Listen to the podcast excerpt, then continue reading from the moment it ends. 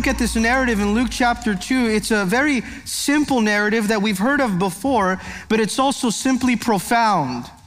So, would you open your Bibles this morning with me to Luke chapter 2? Luke chapter 2, I love what C.S. Lewis said. The Son of God became a man to enable men to become sons of God. How true that is as we look at Luke chapter 2. The Son of God became a man to enable man to become sons of God. That is exactly why he came, so that we can become his children. And even in a backdrop of a very dark day, of a hopeless day, uh, of a day when we need peace and we need joy and when we need faith, the Christians uh, of the early Christmas story did not say in defeat, What has this world come to?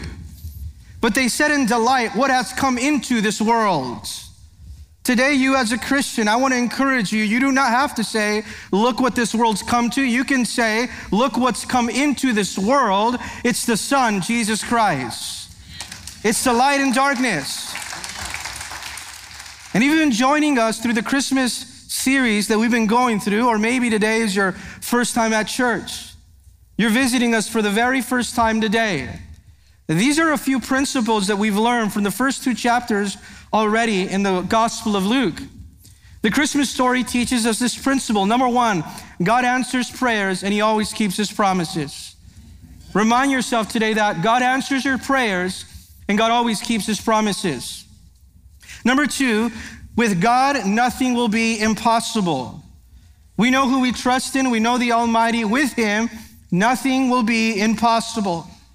Number three, he has done great things for me. God has done great things for you, and that he loved you and he sent his son to provide salvation and make a way so that you have relationship with the Father. And number four, God has visited his people. God has visited us. Emmanuel, God with us. He has visited us in his love. When did he visit us? At just the right time. In Galatians chapter 4, verse 4, Paul would say this But when the fullness of time had come, at just the right time, God sent forth his son, born of a woman, born under the law. Notice, to redeem. God sent his son to redeem us, to set us free, to pay the price for our freedom, to pay the penalty of our sin. He came to redeem us. Notice that is the, the story, that is the promise, that is the power that comes with Christmas. He came to redeem you who had been under the law. We had been living under condemnation that we might receive the adoption as sons. What is the message that we receive through Luke chapter through through Galatians chapter 4 that God has set us free so that we can receive sonship that God has set us free from the bondage of sin, that God has set us free from death, from shame, from our past. He has broken the chains of addiction. He has rescued us. He has redeemed us so that we receive His gift of salvation and become His children. Now, there are three gifts I want you to leave with today. These are the three gifts that He offers you as His child. It's the gift of number one, true joy true salvation, and true peace. Would you remember that this morning? True joy, true salvation, and true peace. And I want to invite you that you would stand on your feet this morning as we read God's word there in Luke chapter 2. And we'll read the first seven verses. I'll read the odd verses, and you read the even verses out loud together. Luke 2, verse 1. And it came to pass in those days that a decree went out from Caesar Augustus that all the world should be registered.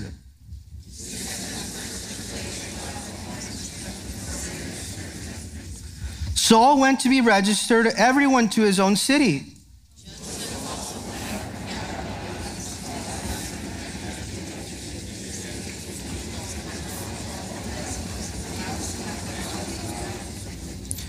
Be registered with Mary, his betrothed wife, who was with child.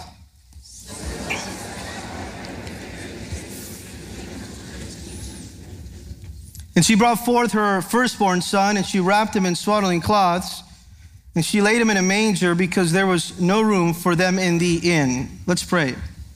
Lord, we thank you for your word.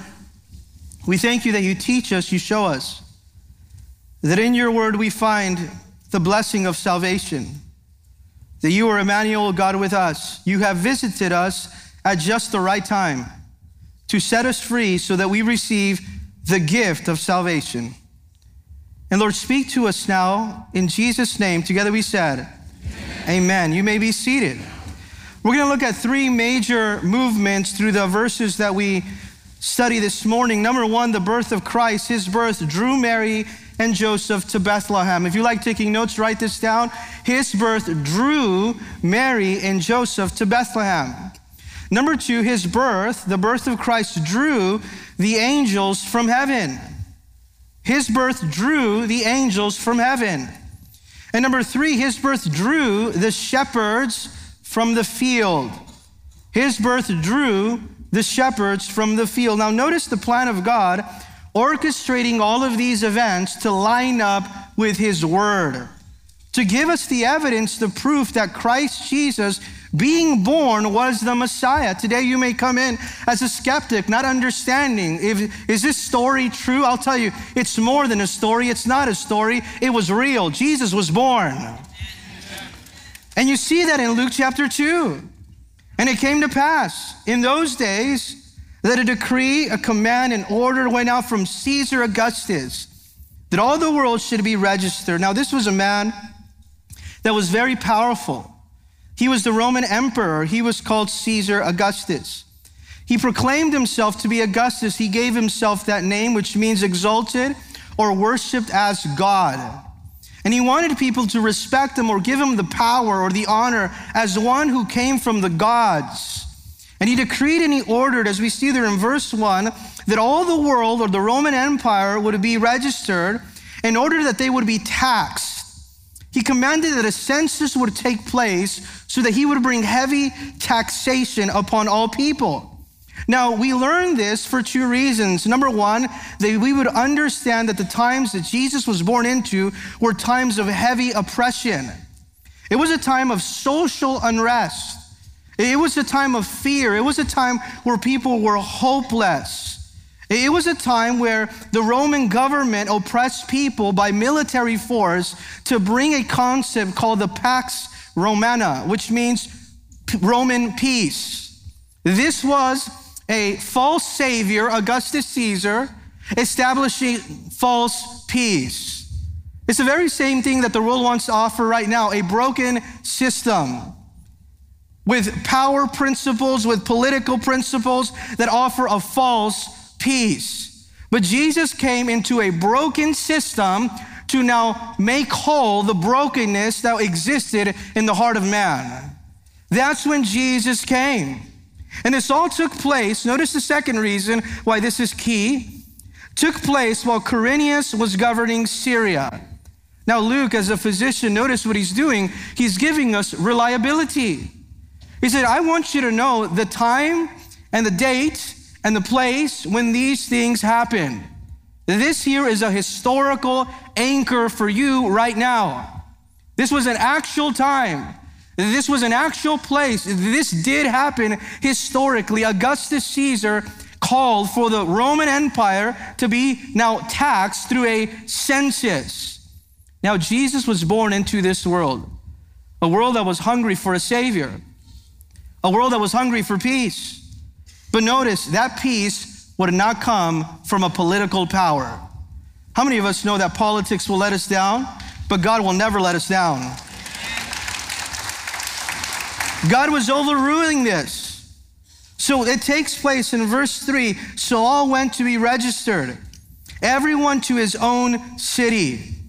Because of these events, everyone went back to their ancestral hometowns to be registered, to register their families regarding occupation, property, family, to be ready for the taxation from Augustus Caesar.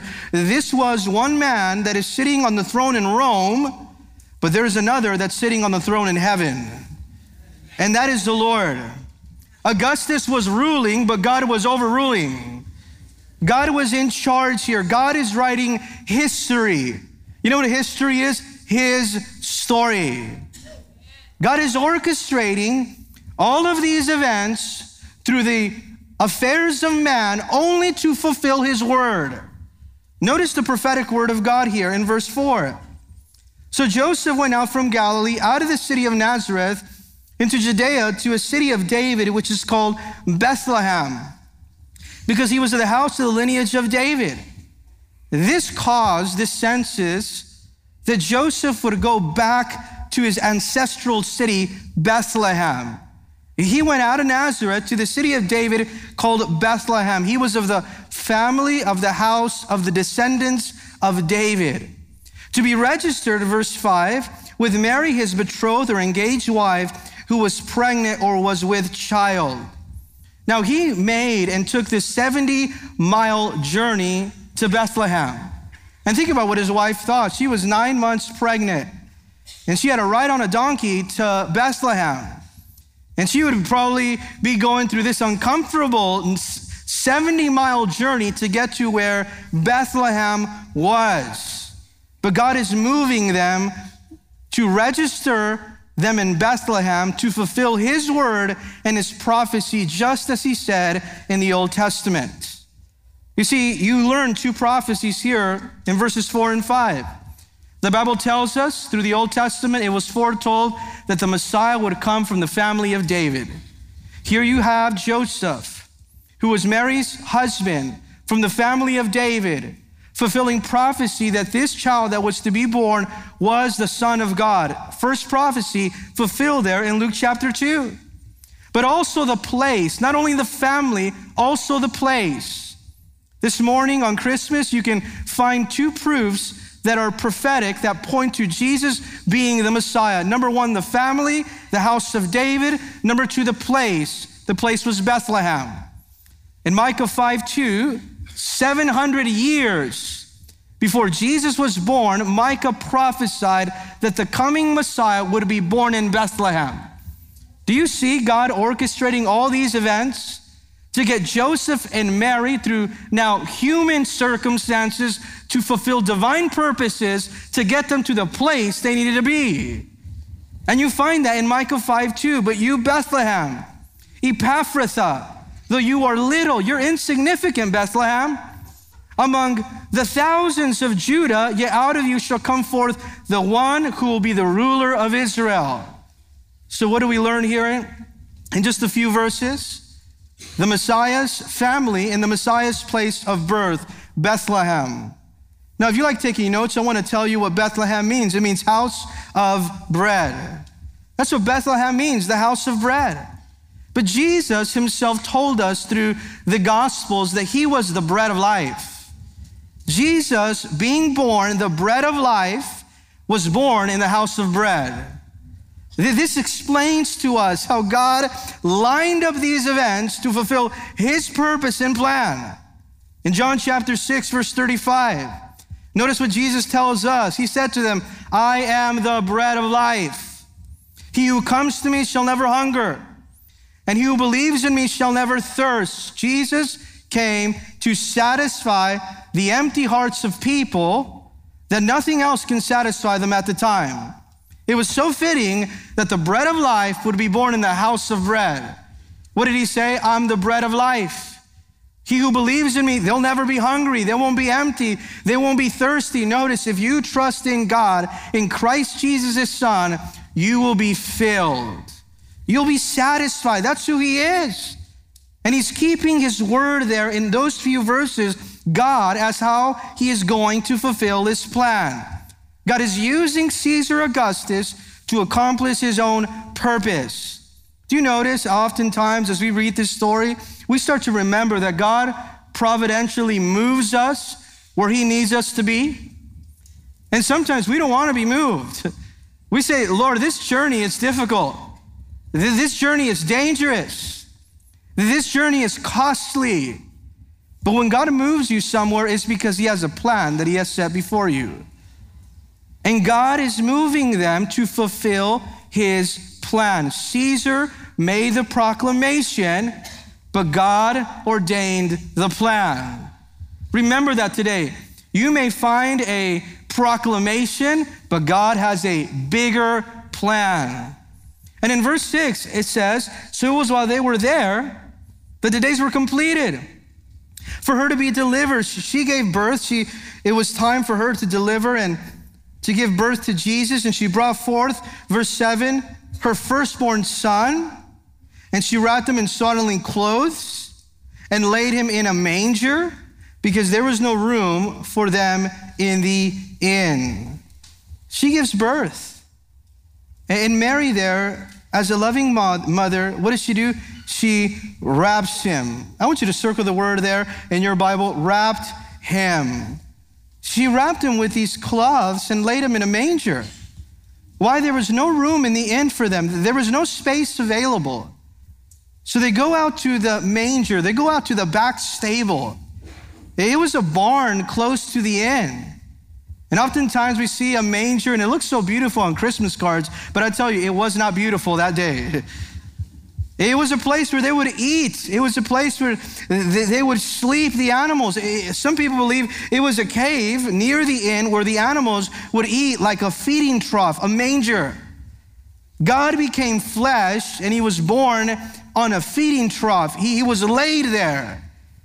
Now you have to appreciate God's grace, his humility in which he was born in, and his accessibility.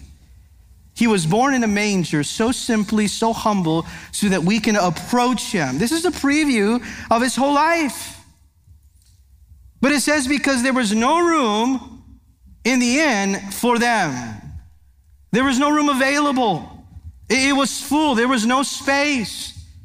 I remember hearing a story of elementary school that made a nativity scene play with the first graders. And there was a young little boy that wanted to be Joseph in the play, and he really wanted to be Joseph, but he, he didn't get the part. He got the part of the innkeeper. And it came the day where they would perform, and they were all on stage, all the little kids with their robes, they're dressed up, the families are here, the lights go up, the, the curtains go up, and they, the play begins. And the scene comes in with Joseph and Mary are coming to the inn, and here's the little boy behind the door. He, he's upset. He still can't believe he's not Joseph. They knock on the door. Joseph says, Do you have any room? And, and he opens the door and he says, Listen, she can come in, but not you. I want her to be Joseph.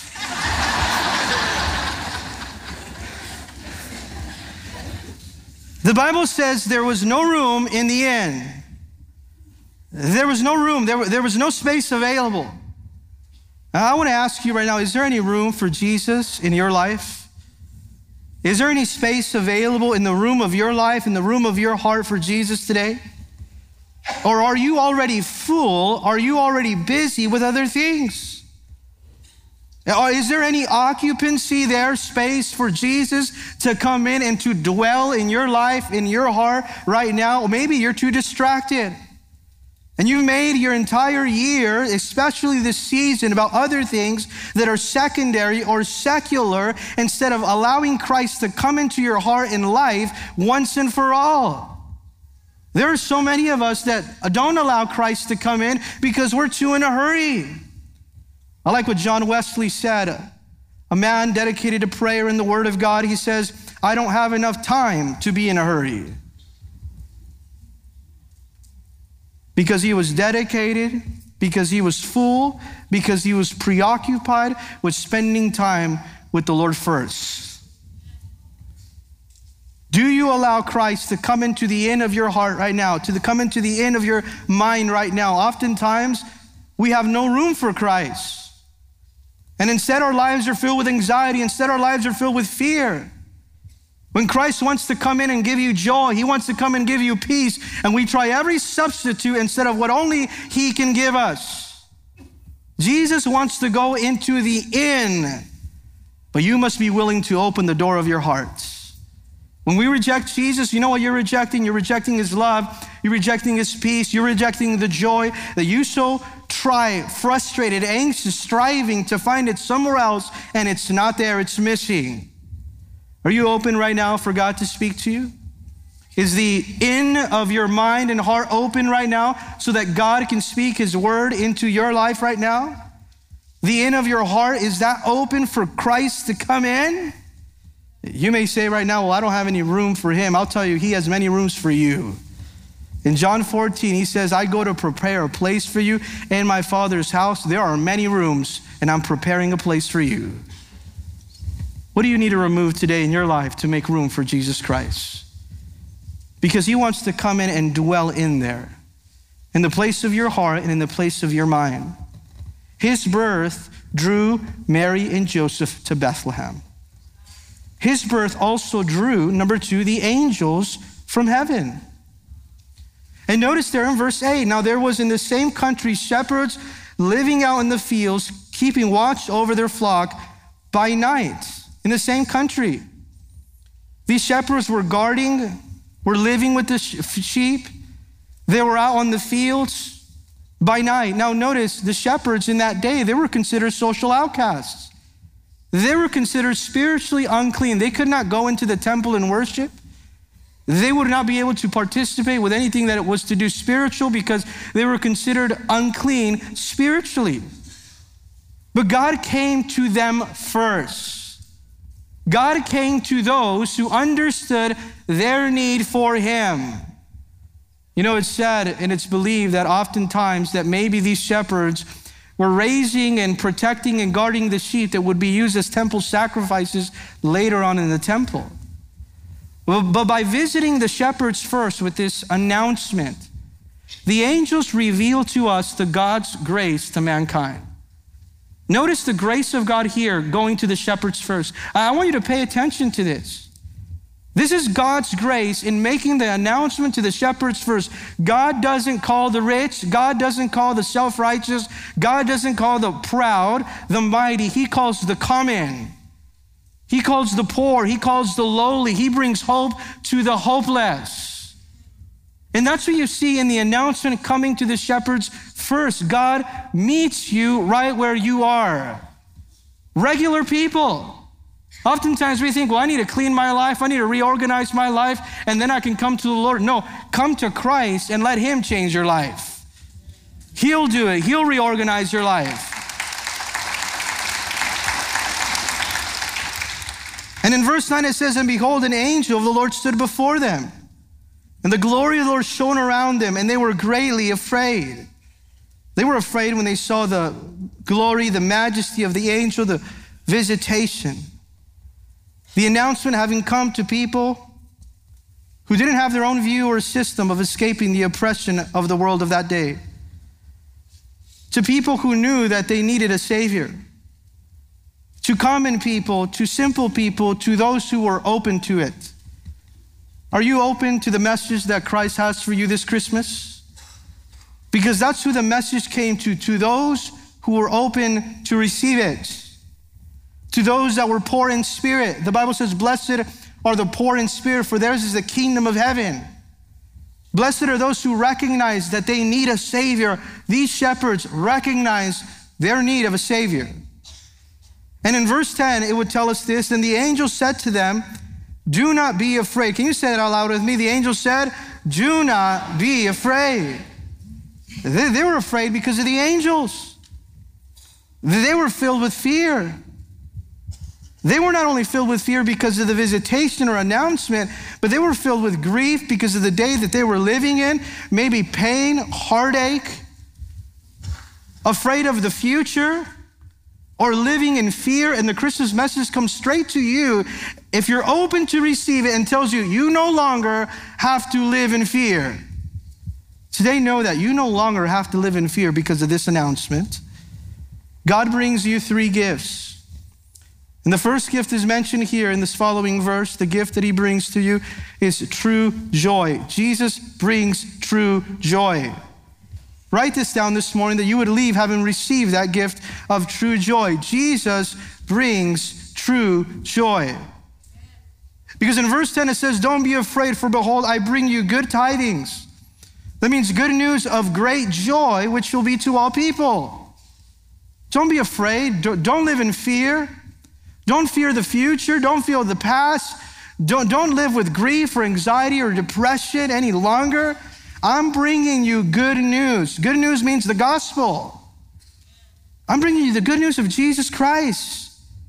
And notice the good news. The good news bring not only joy, they bring great joy to all people. That is who the gospel is for. That is who this announcement is for. It is to all people. Not just to some people, not just to those that were raised in church, not to one ethnicity, not to one nationality. The gospel message is to all those who would be open to receive He who got sent to die on the cross for the forgiveness of our sins. All people, the humble, the hungry, the helpless. To all of those, you know what the Lord brings? Great joy. This world wants to offer you joy, but it doesn't have it. It wants to pretend that if you have that bank account, you'll be joyful. If, you're, if you have success in that job, you'll be joyful. If you have the house, you'll find joy. If you're in the relationship that you always wanted, you got the boyfriend and the girlfriend, you'll have joy. And then when you have it, then you'll say, Well, if I was single, then I really would have joy. the only one that brings true joy is Jesus Christ. In John 15, 11, notice what Jesus says These things I've spoken to you. I said this. That in me you might have joy, that my joy may remain in you, and that your joy may be full. You know what God speaks His word to us? That we would have joy and that your joy would be full. What does full mean? That it would overflow, that it would overabound, that you would run over with joy. The three gifts that Christ brings on Christmas begin with Jesus bringing true joy, that you would overflow. People would recognize in you, in spite of circumstance, in spite of pain, in spite of what's going on on the outside, on the inside, I have joy because Jesus lives in my heart. Now, notice verse 11. For there is born to you, circle the word to you what was it? God has been born. God made flesh, humanity. Born to you this day. It is very personal, this verse. Not only to the shepherds, but also to you this day in the city of David. Who was it born to? It was born to you. And today you may say, well, you know what? That Savior, that Christian stuff, that spiritual stuff, that joy, that, that is only for my wife. She just made me come today because it's Christmas. No, Jesus was born for you too. You need a Savior. It was born for every single one of us that are here, Jesus Christ. All of us here need the grace of God. All of us here need a Savior. This is why He said, To you, shepherds who are poor in spirit, born to you on this day, the city of David is a Savior. Verse 11, notice what He says a Savior who is Christ the Lord. He uses three names to describe who Christ is. He is your Savior. Savior means deliverer. Savior means rescuer. Born to you this day is a rescuer. Today we need a rescuer.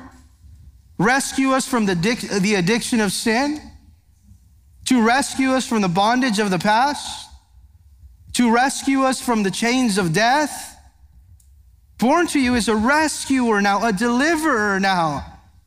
He's a savior. The first name that he uses to describe Jesus is Savior. He is, this is a saving name.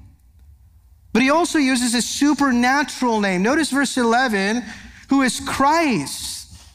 Christ means the Messiah. This is who you've been waiting for. This is a supernatural name.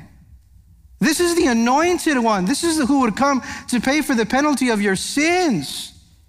This is he who would give you eternal life. It's your rescuer, but it's the anointed one who is the Lord. His saving name, his supernatural name, but also his sovereign name, Lord, Master. This is not a, a, multiple choice in which name you get to choose uh, in regards to who God is for you. Here he describes who Jesus is. This defines the person, the work of Jesus Christ for your life. He is not one of these names, he is all of these names. And in order for you to know him as Savior, you first must make him your Lord. So many people say, Well, yeah, I want him to be my Savior, but you haven't made him your Lord yet. He is Jesus Christ, Savior who is our Lord. Why is it that we receive the Savior? Why is it that the shepherds were announced in regards to a Savior? Because that's what the world needed then. And that's what the world needs today. The world doesn't need a new politician. The world doesn't need a new reform. The world doesn't need laws or committees or more meetings. You know what the world needs? A Savior, Jesus Christ, the Lord. That's what the world needs.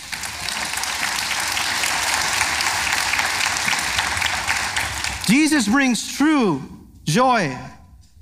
Number two, Jesus brings true salvation. This is why a Savior was born to us. In Matthew 121, when the angel Gabriel came to, Mary, uh, to Joseph, speaking of Mary, and Gabriel spoke to Joseph this, and she shall bring forth a son, and you shall call his name Jesus which means deliverer, rescuer, savior, for he shall save his people from their sins. This was the greatest need of man. This is our greatest need in life, a savior. If, if the greatest need had been for information, you know what God would have sent? He would have sent an educator. If the greatest need for man would have been technology, God would have sent a scientist. If the greatest need for man would have been money, he would have sent an economist. If the greatest need for your life would be pleasure, God would have sent an entertainer. Your greatest need is forgiveness, so God sent a Savior. That's why God sent Jesus Christ. And this will be a sign to you, verse 12.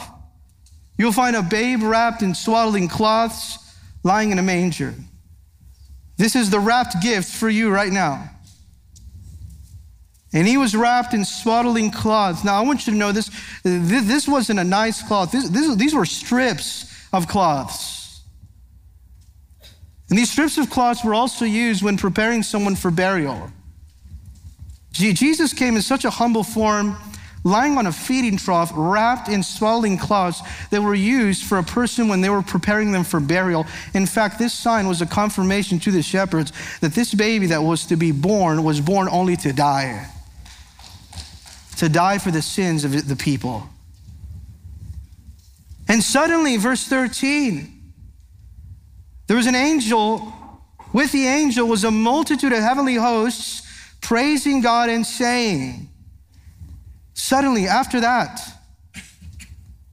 there was a heavenly host. There was an army of angels. That's what it means. Praising God after the announcement came.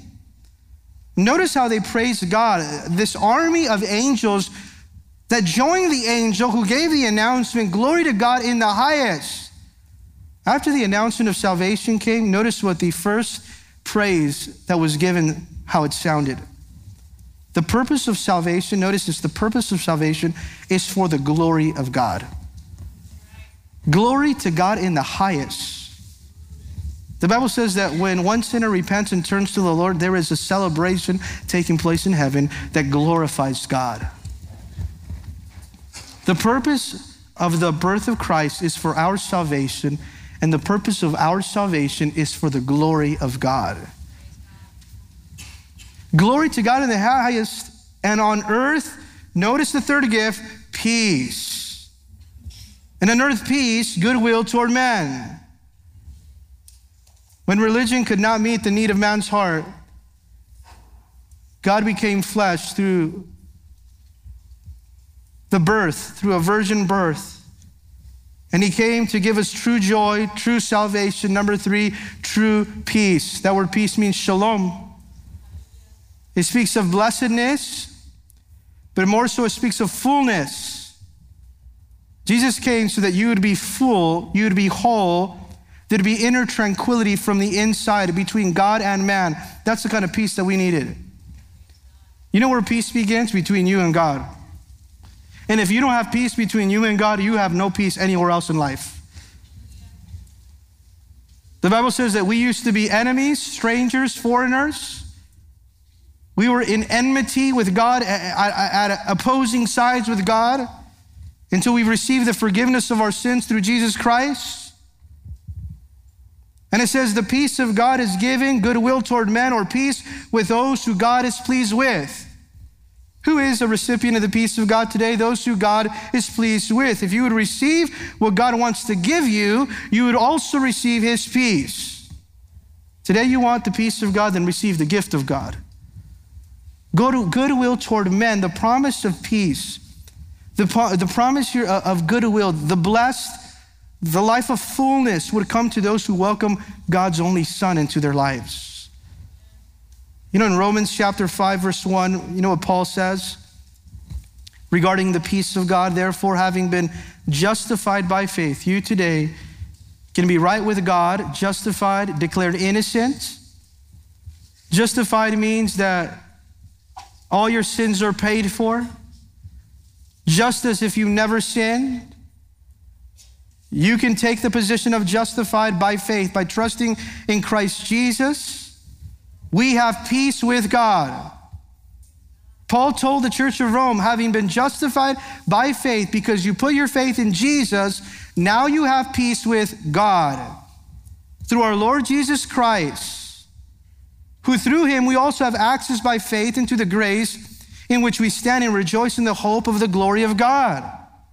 That means that if you put your faith in Jesus, you can have peace with God. These are the gifts that Christ came to give us. And notice, peace looks like reconciliation between you and the Father. Peace looks like repentance. But know this it is impossible to have peace outside of the will of God. If today you're looking for peace somewhere else, you will never find it. It is impossible to find the peace of God outside of the will of God. Peace is not the absence of fear. You know what peace is? It's the presence of God. It means that no matter what happens on the outside, it doesn't matter what's taking place with exterior circumstances. I've received the peace of God, so I have peace on the inside. Externally, things may be going wrong, but internally, my heart has peace because I'm fixed in the faith that I have in Jesus Christ. The psalmist David said it so well in Psalms 144, 15. He says this Happy are the people who are in such states. Happy are the people who are in such state. You know, the word happy means, oh, how blessed are the people who are in such states. Happy are the people whose God is the Lord. How blessed are the people whose God is the Lord, Yahweh, the one true living God. His birth drew Joseph and Mary to Bethlehem. His, drew, his birth also drew the angels. But number three, his birth drew the shepherds from the field. So it was when they were, the angels had gone away. Notice the shepherds' response. That the shepherds said to one another, let us now go to Bethlehem and see this thing that has come to pass, which the Lord has made known to us. Notice their attitude. Zacharias, when he heard the announcement regarding John the Baptist, he responded with unbelief. Mary responded with obedience when she heard the message of Gabriel. She said, Let it be to me according to your word. Her life was under the authority of the word of God. The shepherds, when they received the announcement, notice they responded with faith. This is how God would have you respond today. That He offers you joy, that He offers you salvation, that He offers you peace, but we have to respond like the shepherds simply responded. A humble response. Notice, let us go now. There's, there's urgency here. They, they didn't put it off here. Notice what they say let us go to see what's taking place in Bethlehem, what has come to pass that was told to us. They didn't put it off, they didn't hesitate, but notice their priority today, this Christmas. I pray that your priority can be this to know Him. That is the priority for us as believers. When we put our faith in Christ, you know what your priority? Let us go now. I, I want to see Him. My priority is Jesus. I, I'm going to go right now. Wherever He is, I need to be. If somebody asks you this year, what's your New Year's, New Year's resolution? You can say, I've resolved to do this, to know him.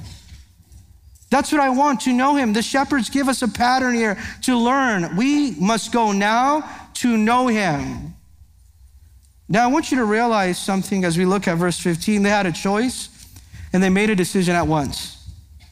You have a choice right now, and you can make a decision at once. You must make a decision at once. Because they said, let, let us go now and let us go see what the Lord has made known to us. They respond in, in simple faith. And in verse 16, and they came with haste. And they found Mary and Joseph and the babe lying in a manger. What happens? Their priority is to know him. They go and they find him. Mary, Joseph, and the babe lying with his mother. You know why they found him? This word is important there in verse 16. They found him because they were seeking him. Today you can find him if you're seeking him. In Jeremiah chapter 29, 13, the Lord says, And you will seek me, and you will find me when you search for me with all your hearts. Is this your response as well? Are you drawing near to God like these shepherds drew near to Jesus? And you will seek me and you will find me when you search for me with all of your heart. That should be our priority to know Him. Everything else is second. I, I want to encourage you that this Christmas, your priority should be to know Him. I'm going to seek Him and I'm going to find Him. That's what Christmas is all about, searching for the Savior. In Matthew 6:33, notice what Jesus taught, but seek first the kingdom of God and his righteousness, and all of these things will be added unto you. You know what the problem oftentimes is? Is that we put God second. You can't say that He's your Lord if He's second in your life. He either is Lord of all or He's not Lord at all. First seek Him. Let us go now. And in verse 17, now when they had seen him, notice they made widely known the saying which was told to them concerning the child. Now that they saw him, now they told Mary and Joseph and those that were there regarding what they heard from the angels about Christ. The shepherds became the very first evangelists. They go from our priority, which is to know him, to number two, our profession, which is to make him known. What should you take away if you're a Christian this Christmas? Number one, to know him, and number two, to make him known. My priority is to know him. My profession is to make him known because I've responded by faith to the message of Jesus Christ. And in verse 18, and all those who heard it were marveled, amazed, and wondered at the things which were told to them by the shepherds. What, they, what, what did the shepherds say? Did they talk about their experience? No, they didn't share experience, they shared message. I think today we are so in love with experience. We want to hear experiences. They didn't talk about experience. You know what they talked about? The message Jesus Christ. They, they said the Messiah has come, the Redeemer is here, the one who would rule of Israel is born. We can now enter the kingdom of the Prince of Peace. He is here. They, they were confirming and recognizing the things that they had heard, they were making him known. Would you live for that? That your priority would be to know him and your profession would be to make him known, like these shepherds. They received by faith the message that was sent to them. What an example. They responded with immediate obedience. They did not put it off. I wanted you to pay attention to that. They did not put it off. They responded with immediate obedience. And after they found him, notice they glorify him. Verse 19 and 20. But Mary kept all these things and pondered them in her heart. What did Mary do? She meditated on these things in her heart. She had received that word already from Gabriel. Then the shepherds returned. Notice how they left. They left different than the way they came in. They were in the field with fear, but they left with great joy. Glorifying and praising God. Notice, glorifying and praising God for two things what they had heard and what they had seen and what was told to them. Today you can leave with the same joy, glorifying God for what you have heard and what you have seen about Jesus Christ. They left praising God for everything that was told to them. Notice what this means it was real to them. They, they received it, they, they were open to it. They'd received the peace that came from God. Now they were peacemakers. Why? Because they were open to receive the message that the angel had for them regarding the son that was born to pay the price for our sins, to be the King of kings and Lord of lords. Now I want to ask you again in this inn, there is no room for Jesus, but have you received him? Have you trusted Him already? Have you allowed Him to come into the space of your heart and life? Have you made room for Him? He wants to come in and He will come in if you open the door today. What greater day to open the door to Christ for Him to come in? Jesus said Himself in Revelation chapter 3 Behold, I stand at the door and I'm knocking. If anyone hears my voice and opens the door, I'm going to come in I'll dine with him and him with me. Just open the door, let me come in. He wants to come in, he will come in if you open the door. Jesus did not come to be born so that you can have a holiday. He didn't come to be born so you can have a few days off. He came to die on the cross for your sins. He was buried, he resurrected, and he's coming again.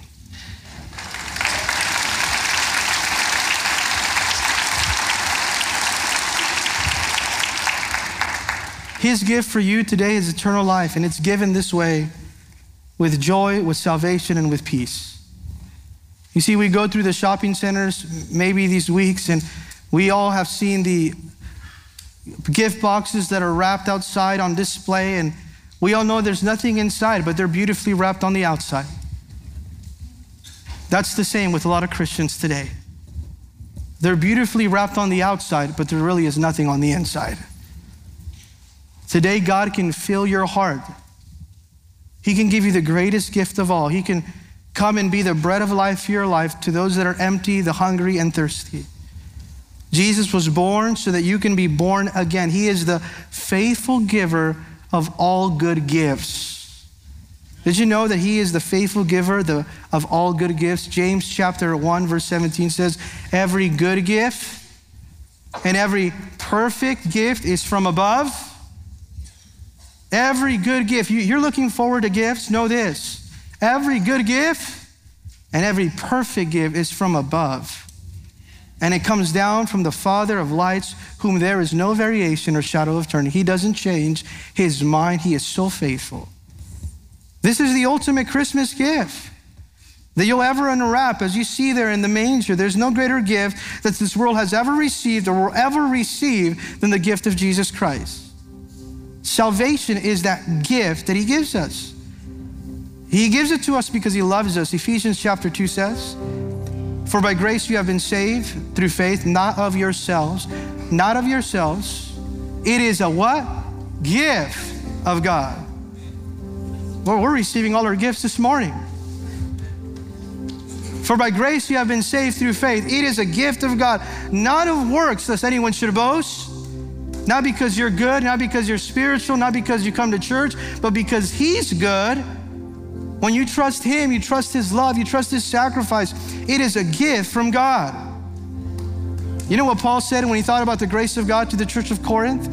Thanks be to God. I mean, he was just thinking about the grace of God. And he told the Corinth, as he was speaking out loud, praising God, thanks be to God for this indescribable gift have you ever received a gift and you say, This is the best gift ever?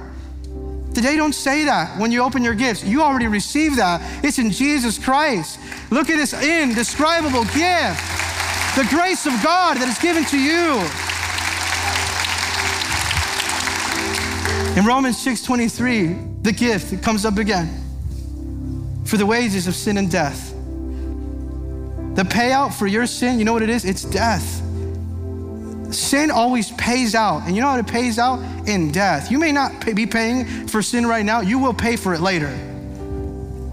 But if you trust in Jesus, you can know He already paid your debt for you. The wages of sin is death, but the gift of God is eternal life in Christ Jesus our Lord. But the gift of God, maybe right now you, you're thinking, I, I, I need the gift, I need the peace. I need the joy, I need the salvation that we talked about. You may have received the gift once and you're saying, I walked away from the Lord. I, I need to give my life to Him. I need to rededicate my life. We'll do it this Christmas. You may have never asked Him to fill you with joy or with peace or salvation. You need to ask Him now. You need to redeem that gift, the gift of God. If that's you right now, I want to invite you to stand on your feet right now.